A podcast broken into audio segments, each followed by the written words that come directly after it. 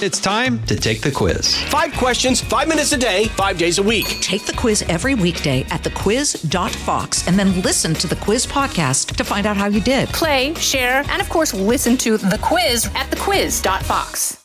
The Guy Benson Show Sunday Replay. The week's most interesting interviews with senators, commentators, and newsmakers, giving you a replay just in case you missed it. The Guy Benson Show.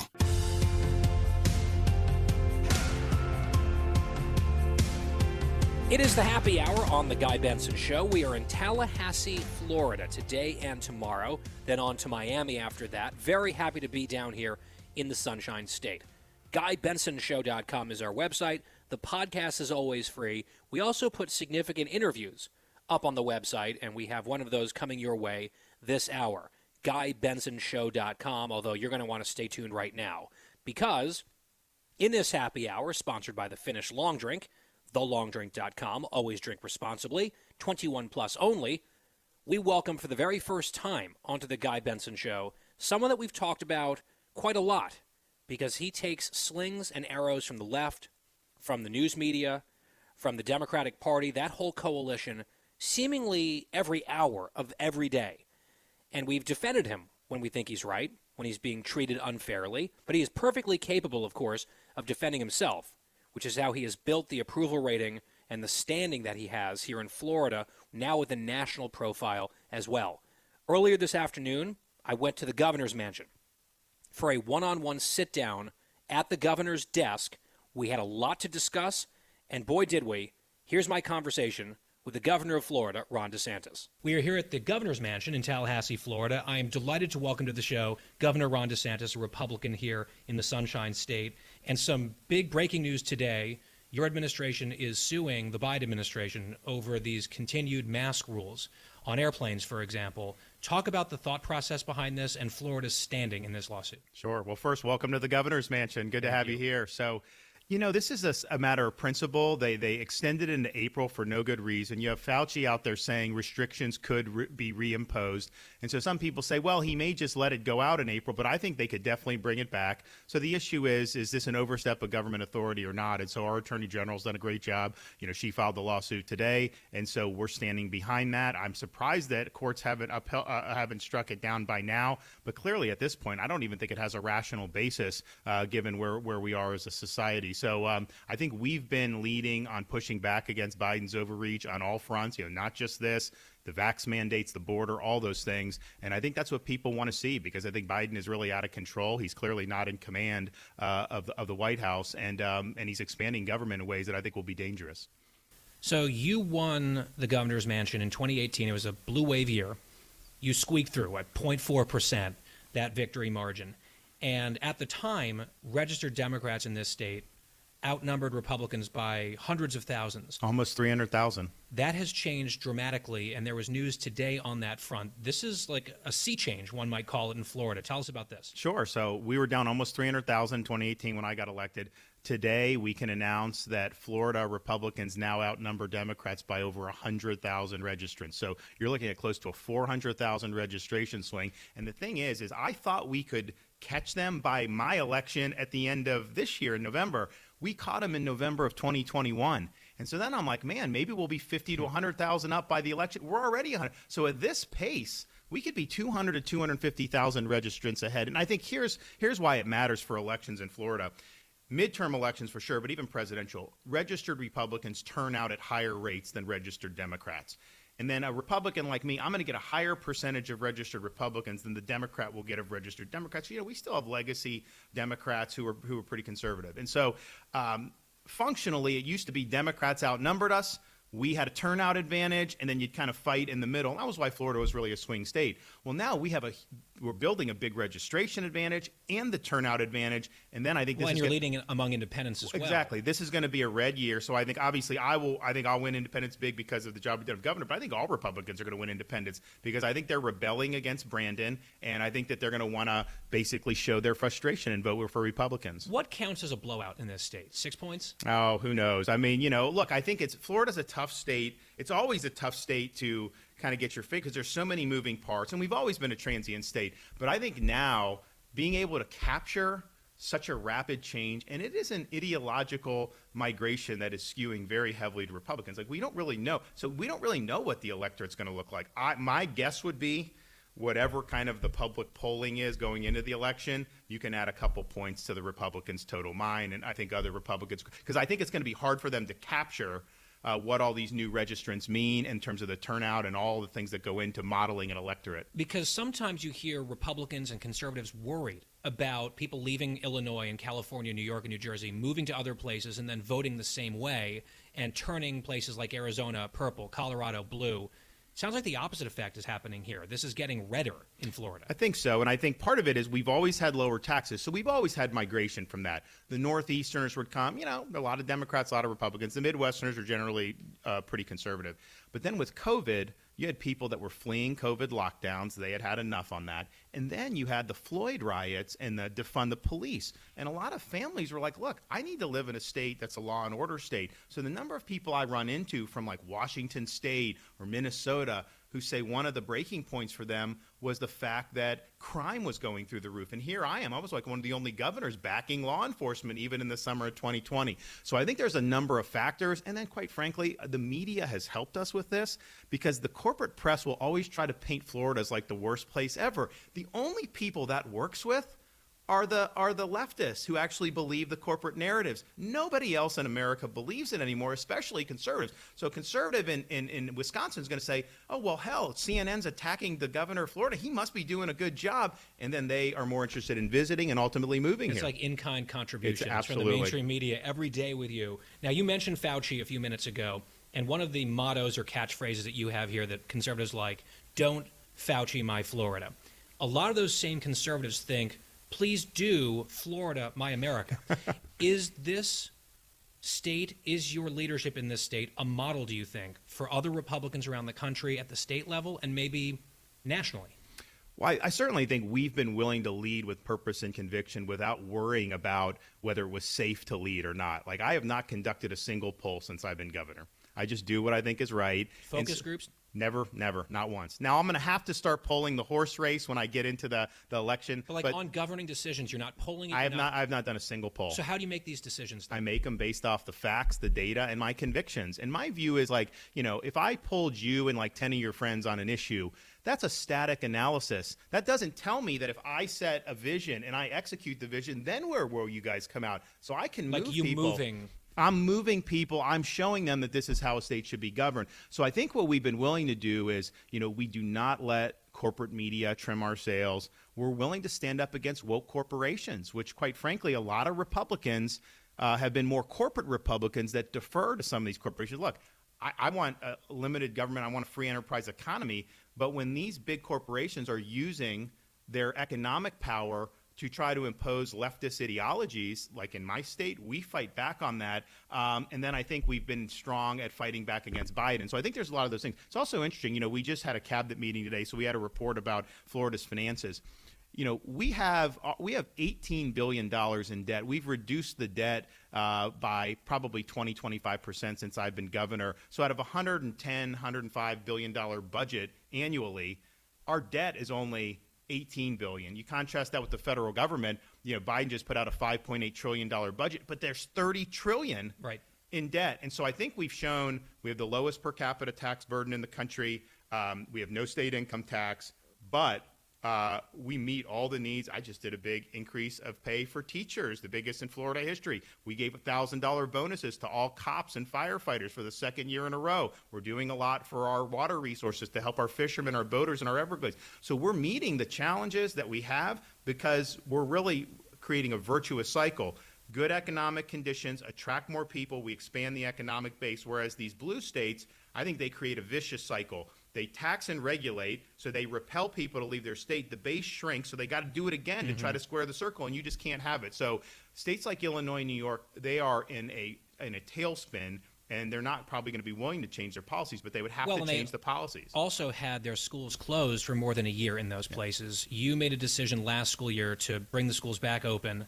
Was that the most consequential decision you've made as governor so far? I think ultimately it will be because when I did this was like June of 2020 And the data was very clear, just to be honest. I mean, it wasn't a difficult decision Right. in terms Actual of substance. science? Yeah, if you looked at the science, if you looked at places in Europe that had had schools open, if you looked at the fact that kids were at such low risk of COVID and really weren't prime drivers of transmission, there was no basis to say kids should not be in school. So, substantively, if you followed the data, that's where you would have come out. However, politically and with the media, I mean, they thought this was the worst thing ever. A lot of parents were scared because CNN is telling them, you know, little Johnny may end up dying of COVID if he goes to first grade.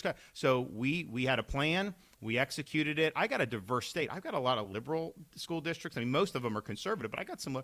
We got all the school districts on board. We structured it in a way that incentivized them to have five days a week. We gave parents the right initially to say, look, if you're more comfortable with remote, you can do it. But that's the parent's choice. The school can't lock the kid out. And so having the kids in, letting them play sports, letting them do activities, letting them do all that, um, had we not done that, uh, the problems that would have developed, I think, would have been problems that we would be seeing by now. But there are problems that if you and I talk five years from now, we would be seeing those problems. So we were able to really stand for the people who didn't have much of a voice. Uh, and I think we, I mean, there's a lot of decisions we've been vindicated on, but that one, I was opposed. This teachers union sued me. We beat them. All the Democrats were opposed. The media's opposed. No one will admit that they oppose me to this day. They will all act like they supported having the schools open. So that tells you when you're right. One of your critics is a fellow governor. I saw a recent interview with Gavin Newsom out in California, and he went out of his way in an interview to come after you. He said that you're a performance artist. He said, quote, I do not look for inspiration to that particular governor, not on the pandemic, not on other policy, including the absurdity that was his woke initiative and the laughability around stopping something that doesn't exist, critical race theory. That's his quote. I don't think it's a coincidence that he's attacking you. What's your response to that from Newsom? Well, first, I would say how many people are moving from his state fleeing to come to mine for freedom versus vice versa? And I guarantee you, we win in the net in migration. People are leaving California in numbers we've never seen because of his failed policies. And here's what I'd say about the pandemic. If you look at um, you know the, the COVID mortality, people point out California has less per capita mortality than Florida, which is true. They're also the second youngest state. So if you adjust by age, we're one of the oldest states. We're very similar. However, this is where I think his leadership has been terrible. If you look at excess mortality, California's had a higher percentage of excess mortality since COVID started than Florida. So that includes COVID, but it's not limited. So what are Is those? lockdown deaths? Those are lockdown deaths, absolutely. Those are deaths that his policies have caused, driving people to despair, drug addiction, lack of opportunities. And so um, there's people vote with their feet. You know, you, you hear a lot of people like him. How many other governors have said the same thing he does? Then they end up down in Palm Beach or Miami the first chance they get. You know, you have these the con- DGA, the Democratic Governors They all come. So had the- their event here. So what I like to say is people posture politically and they do these talking points, but how they actually act really tells the story. And when people vote with their feet, yes, there's a lot of Californians who like what we're doing who are coming, but even the ones that posture against Florida typically find their way here. And so I think that uh, the proof's in the pudding when it comes to that. The slings and arrows from Democratic politicians, from the national media, from the White House. I mean, you have been called out from the podium by the president himself. My conclusion is they see you as a threat to their power. Are they right to see you as a threat nationally? Well, look, I mean, I think if you look at what we've done to fight back against uh, Brandon so far, you know, we succeed. I mean, the the the diff the contrast between a doddering, uh, you know, quasi senile president who has to have his press team clean up his remarks after every time he opens his mouth versus somebody like me who's out there. I'm very direct. I say what I mean. I mean what I say. I lead and I get things done. You know, they understand that people view Florida as really being the leader uh, of our country in many respects. We're really leading the free world in many. I mean, I have people from Canada that will come here that will write into me, Australia, Europe, and they say we look to Florida as the new citadel of freedom. They're not looking to Joe Biden for that because they know that he's just not not capable of producing the type of leadership that they do. But I absolutely think from the time COVID hit, you know, I think the media wanted to they wanted to use it to defeat Trump in 2020. You know, but they've tried to use it um, against me in any way they can. And then now that we're on to other issues, uh, they're always trying to find a way to attack me and attack Florida. Um, and I do think it's because I'm able to expose them. I'm able to show people that the emperor has no clothes, and they're not used to that. I mean, they're used to Republicans that will roll over for the left, and I just don't do that. I stand my ground. And we will pick up on that exact theme when we come back. My exclusive one on one discussion with Governor Ron DeSantis of Florida at the governor's mansion continues after this break. The Guy Benson Show. More next. From Tallahassee, Florida, it's the Guy Benson Show. We now continue with my conversation with Governor Ron DeSantis. So let's talk about something that you did yesterday in this state. You signed into law this parental rights in education bill. It was hugely controversial in the media, it got a lot of national attention. I have had so many people bombarding me about this because I'm gay, I'm conservative, and I'm not subtle about the fact that overall I support what you've been doing down here in Florida. So, of course, we're going to talk about this just so you know where I'm coming from, the audience knows already. I've written about it, I've talked about it. I actually read the bill. A novel concept, seven pages, pretty easy. I think that the moniker Don't Say Gay is a misnomer. It is biased and lazy for the media to adopt it. It's an activist slogan that does not reflect what's actually in the law, number one. Number two, that K through three provision that you talk about all the time I think it's unobjectionable. I think it's common sense, and the polls are bearing that out. People, parents, Americans, Floridians support it. I do as well. I have two concerns about the law, and I'm just curious to get your responses to them. Number one, when you get past the K through 3 verbiage, literally in that same sentence, it also bars classroom instruction on these types of issues, sexual identity, gender identity, that are, quote, not age appropriate or developmentally appropriate at other grade levels that language strikes me as vague and subjective. Who gets to decide what is age appropriate later on? Like in your mind, when would it become appropriate? Middle school, high school? So it'll, it'll, it'll, be a combination between the state board of education and the local school boards, um, and I think that you may see, uh, you know, some parts of the state, you know, come to a little bit different conclusions depending on, you know, the years on some of that stuff. Uh, but look, at the end of the day, I mean, I think that the the reason this became an issue because when this first became an issue, you know, I wasn't even aware of some of the stuff that's going on. Uh, but, but, but with this transgender and the gender identity, there is an, an effort to try to tell people, well, you know, you may not really be a boy, you may be a girl, and I think that's totally inappropriate in the school system. I mean, you know, um, we need to focus on the normal things, and so I think that's really the genesis of this. We had a lady yesterday who uh, talked about her experience. Now, her daughter was a little older; daughter was in middle school here in Leon County and she was in school, and the school administrators took it upon themselves to, quote, transition her to a boy. They even gave her a boy's name. They never got the parents' consent and they never got the parents' permission. So the curriculum issue, I think, is something that is important. Um, and you know, one, I showed the thing of the genderbread man they created where they're trying to say, oh, you know, not really a boy, not really a girl.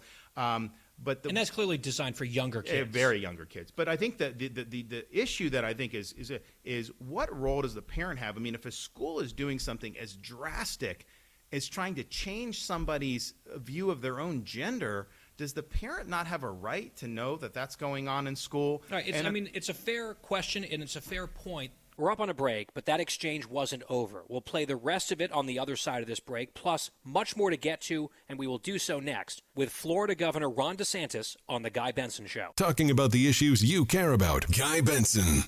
It is the happy hour on The Guy Benson Show, coming to you from Tallahassee, Florida, where earlier today I spoke with Governor Ron DeSantis at length in his office. When we left off, he and I were chatting about the controversial Parental Rights in Education bill that he signed into law just yesterday. Our back and forth was substantive, it was respectful, and it wasn't done. Here's the rest of it before we move on to a variety of additional topics as well. Listen. The second concern that I had about it is because I read these paragraphs in the law several times trying to make heads or tails of it. I talked to a couple lawyers, conservative and liberal, and they said, depending, and these could maybe be decided by lawsuits, but depending on how you read and apply some of this stuff, could it be interpreted as a requirement for schools? Let's say a high school student is struggling with coming out, and he decides to confide in a trusted teacher, a trusted counselor, let's say, saying, Hey, I'm struggling. I'm not sure what to make of this. I don't want to tell my parents yet. Would the school then have to disclose that confidential conversation to a family? Is that a legitimate concern under this law? Because having gone through the process myself, it's it's hard, right? And having those discussions in confidence with someone that you can trust without it necessarily being required to go somewhere is vital for young LGBT people. And my concern is if they feel like this law would require, Florida would require schools to, based on the mental well being or the emotional well being, which is how it's written in the law, it's kind of vague.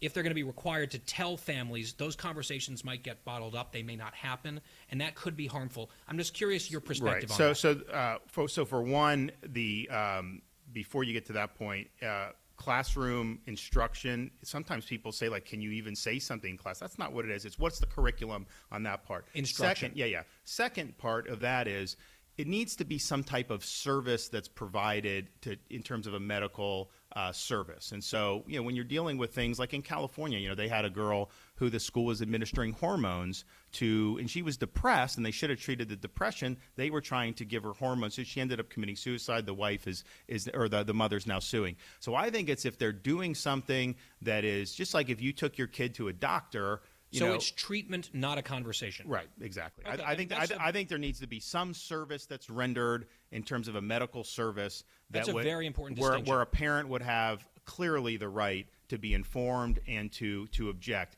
And just think about it. I mean, bef- before all this, like people have conversations all the time. I mean, that's never really been the issue that's triggered this. I think the issue that's triggered this is you have kids that are going in and they're now being changed in terms of their their gender identity. They're they're being told, and it's it's odd because the So, people, so just to clarify, if, if a high school student came to his teacher that he really trusts, had him for several years, and said, "Hey, I'm having this issue. I might be gay. I'm not really sure." It is not your position that under this law that conversation would need to not be unless they're getting a medical service. Okay. Now, you mentioned woke corporations a short while back. Let's talk about Disney because it's a huge employer in this state. People associate Disney with Florida for all the obvious reasons. I think I made my pilgrimage in fifth grade down to Orlando. I saw the statement that they put out yesterday, ripping the bill, ripping you indirectly for signing into law, saying that they're going to be uh, fighting to take it off the books moving forward. Did you have conversations with the higher ups at Disney about this on the substance, and did they communicate to you whether they, let's say, oppose that K through three component? Because this is a company that caters to overwhelmingly parents and young children. Are they against the K through three thing that the majority of the American people support? So, so here's, I think, why the statement was totally outrageous. I mean, for two reasons. One, they said it should have never been passed in the first place. I talked to our Speaker of the House after that statement came out. He said they never contacted him while they were working while they while I was moving through the House of Representatives in Florida. They didn't say anything about it. I mean, they could have called them and said that they had problems with it. They didn't do it. And so to say it should have never been law in the first place, they were not even engaged at those critical processes. And so they're responding to, I would say, left wing activists and their view of it rather than the actual substance of it. Secondly, for them to say that they're going to work to repeal substantive rights of parents because it's one thing if you're taking a political position about you know don't say gay you know you can't say the word we know that's not in the bill but they would Not even close. they would they would uh, be targeting provisions that provide parents substantive protections and so i think they overstepped their bounds with that statement they do not run this state i'm not going to let our state be hijacked by a bunch of california corporate executives and the fact of the matter is i think they think that they whatever they want in florida they get that may have been true in the past. That is not true now. Um, and we're going to govern this state based on the best interests of the people of Florida, not what any corporation, uh, but particularly that corporation, is demanding. Got to ask you this too. You must be probably prodded and prompted every day by someone asking about your ambitions beyond 2022. And I know that the goal of you and your campaign right now is to win a big reelection in Florida. You seem to be on track to do that. I'm not going to ask you, look, if you want to announce you're running for president, by all means do it right here, right now. I'm not going to ask you that question directly. I'm going to ask you this instead. When you hear that buzz, directly or indirectly, how does that play into your thinking? Do you just kind of like put it in a box and set it aside till next year or something? Is it something that, you know, sometimes you, you daydream about? What's your thought process? Because no one ever asked me to run for president, so I don't know how I would think about it. But if people were asking me all the time, I don't know how I would manage that internally. I'm just curious how you do. Well, I mean, a couple things. One is, um, you know, people have this merchandise with like 24. It's not my merchandise, just so you know. That's totally organic. Okay. They're doing it. people will come up to me with this on and they will talk about 2024. The number one response I have to them in Florida is, you know, I'm running in 2022, right? And honestly, some of them don't. Um, and so we're going to make sure we educate everyone, you know, that we've got a really important election, you know, in 2022. But here's the thing. I've never been to Iowa in my life. I've never been to New Hampshire. I think I may have been there in my 20s. Um, I'm just doing my job. And so I'm not doing anything differently uh, than I would do whether people were buzzing about me or not. Um, I'm trying to do the best I can for the people I represent. I'm fulfilling my campaign promises, and I'm willing to make tough decisions and lead. And so that has caused people uh, to recognize me and view me uh, as a leader. But it's not because I'm out there uh, parading around or doing anything of that. So, so I appreciate when people look. I mean, I'll get I get letters into my office um, every day from people around the country. You know, just saying, you know, we wish the country could be more like Florida. We'd love to be able, you know, to, to, to see you run sometimes. At the same time, you know, I've got a wife that, that's, that's uh, you know, successfully battling breast cancer. I've got a five-year-old, a four-year-old, a two-year-old, and I got a, the, the best state in the country right now to do. So I have my hands full. So I spend really zero time thinking about it, except when people come up to me, and they're all very well-intentioned. I mean, they all really, you know, mean well. Uh, but at the end of the day, you know, it's really neither here nor there for me. Last political question before a quick lightning round on non-political stuff. You have a constituent in Florida. He lives, I believe, in Palm Beach. Uh, people have heard of him. He was the president for a while there for four years. He's been hinting very heavily that he wants to run again. If he were to run again, should he be a heavy frontrunner for the Republicans by virtue of his previous position, or should it be a wide open field?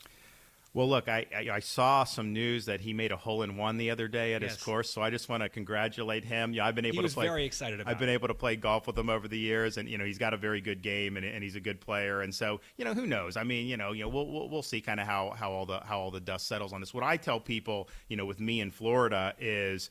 Um, you know, I plan on being the nominee. Our, our filing hasn't happened yet and I think I've earned it. But you know what? I mean, if someone wants to run against me, they can. I mean, I have to earn it every step of the way. I've got in to the primary here. I've got to earn it, and then I've got to earn the general election. That's just the reality. Although the Republican Party of Florida did inf- officially endorse me, I don't know what that means, but um, I think someone could still run, but hopefully they won't run. So, um, but um, sounds but, like one step at a time is the answer. Here. Yeah, I think so. All right, rapid fire stuff. A lot of Floridians in a certain area of your state were probably pretty thrilled and shocked when Tom Brady unannounced, right? He's like, never mind, I'm coming back. You a Brady guy? You excited to have him back with the Bucs? hundred percent. So I, I grew up in that area, and I was a fan when they had the orange uniforms and when they used to have losing records year after year. You know, when Tony Dungy came on, he built a championship team. Jon Gruden took him over the hump, and they won the Super Bowl. But it's been rough sledding uh, throughout last decade until Tom came, and that was a huge thing. And I think I think you know he won the Super Bowl the first year, which was incredible. And if you look back at last year, I think he viewed it as probably his last year. But think about it. Had they beat the Rams, they would have probably beat the 49ers and the Bengals. I really believe that. I think they would have won two back to back. And they were banged up. And yet he had one of the best years, not only of his career, but of really any yeah, quarterback. I mean, it was it was unbelievable. And so I think it was kind of the natural end of the career. But then I think he started thinking, you know, we should have won the Super Bowl. We can do it if we get healthy. We had some stuff. So I was thrilled when it happened. I was sad when when um, they they lost. I was sad when he retired. Uh, but you know he he's the best uh, football player of all time, and he's the best, probably the best team sport player of all times. I never thought I would see someone better than Michael Jordan. But if you think about it, with what Brady's been able to do by winning all those Super Bowls and to perform that way at that age, and, and football's tough. I mean, like this is a tough sport he's really head and shoulders above everybody. People often see you as kind of this political gladiator. You're out there doing stuff. You're out there taking like 60 minutes to the cleaners, and you know every day it's sort of relentless. What do you do to unwind that people might not know about? Chase my kids around. So I've got a five-year-old daughter, a four-year-old son, a two-year-old daughter my two oldest they love sports. My son loves golf and baseball. They love to swim. And so if i'm home on the weekend i'm not really resting. I'm not really getting any rest but it's like we're doing things. And it's probably been you can look at your life before you were a parent after a parent. There's a clear divide. And so you know we're very fortunate. We're the youngest family that's been in this governor's mansion since the 1800s. And I'm, I think I'm still the youngest governor in the country right now, but we haven't had young kids like this to have a, a big young family here. So it's interesting. People see me out there doing this, and then if they were only here, seeing me like chase them around there and doing all this stuff, but that's There's what we like do. Baseball gear out front. that That's I right. saw. Oh yeah, it no, we set yard. them right up in front of the governor's mansion. They'll hit off the tee, and then we'll pick up the balls, and then we'll do that. And so, so it's a lot of fun. You can pick one or both of these questions. What is the best book you've read in the last year, and what is a guilty pleasure TV show that you like to binge? You know, it's interesting. I mean, um, I started watching Yellowstone uh, over the um, over the Christmas holiday, and I think I mean I think it's a good show. Part of it, I mean, Montana is beautiful. I'm just thinking, like my wife's watching that, she's like, "Oh man, we need to go to Montana." So that's fun um, for that. But um, you know, the what I try to do in terms of reading books is, you know, I try to just go back and read some of the things that are that are really epic in history. I mean, I know there's new books that come out, and I read, I read Mollie Hemingway did a good job on the election, and there's some other good ones I've read. Um, but you know, you can pick up something like The Art of War. You can read that in one sitting. I mean, it's a pretty small thing. You know, you can read some of these things that that have really been, and there's a lot of wisdom in there. And so I go back and and I will do that. And um, you know, I'm, I read the, I read I'll read some Federalist essays. I'll do things like that because I think it gets your mind going in a very sharp way. And um, and so you really are a constitutionalist nerd, aren't you? He's like, I just want to kick back and read the Federalist Papers. Well, it's it's timely, and I think if you look at how they uh, uh, dealt with some of these issues, you find out human nature has not changed. Okay, these are perennial issues about self government, about liberty, and as we see these different storms in our time, uh, the underlying principles uh, that they articulated are just as applicable. Uh, today, as they were then, yes, the, the, the, the window dressing looks a little bit different because society's changed, uh, but but those insights are very strong. Last, certainly not least, you mentioned her earlier, the First Lady. A scare with breast cancer, some really exciting news in the last few weeks. How is she? How has this been for your family? So she's officially cancer free. Uh, now she's still got to go through some of the radiation and stuff, but that's much easier than the chemotherapy was.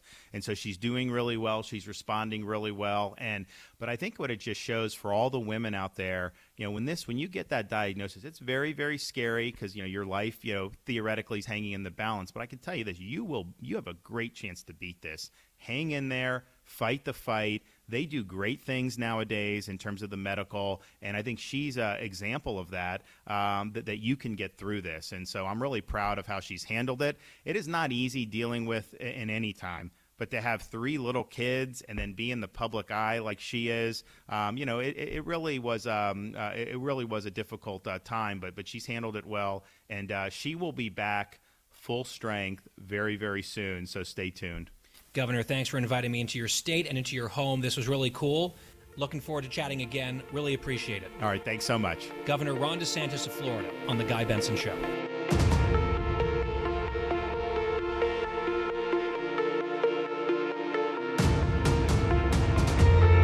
That was this week's edition of The Guy Benson Show Sunday Replay. For more Guy Benson Show, Go to GuyBensonShow.com or wherever you get your podcasts.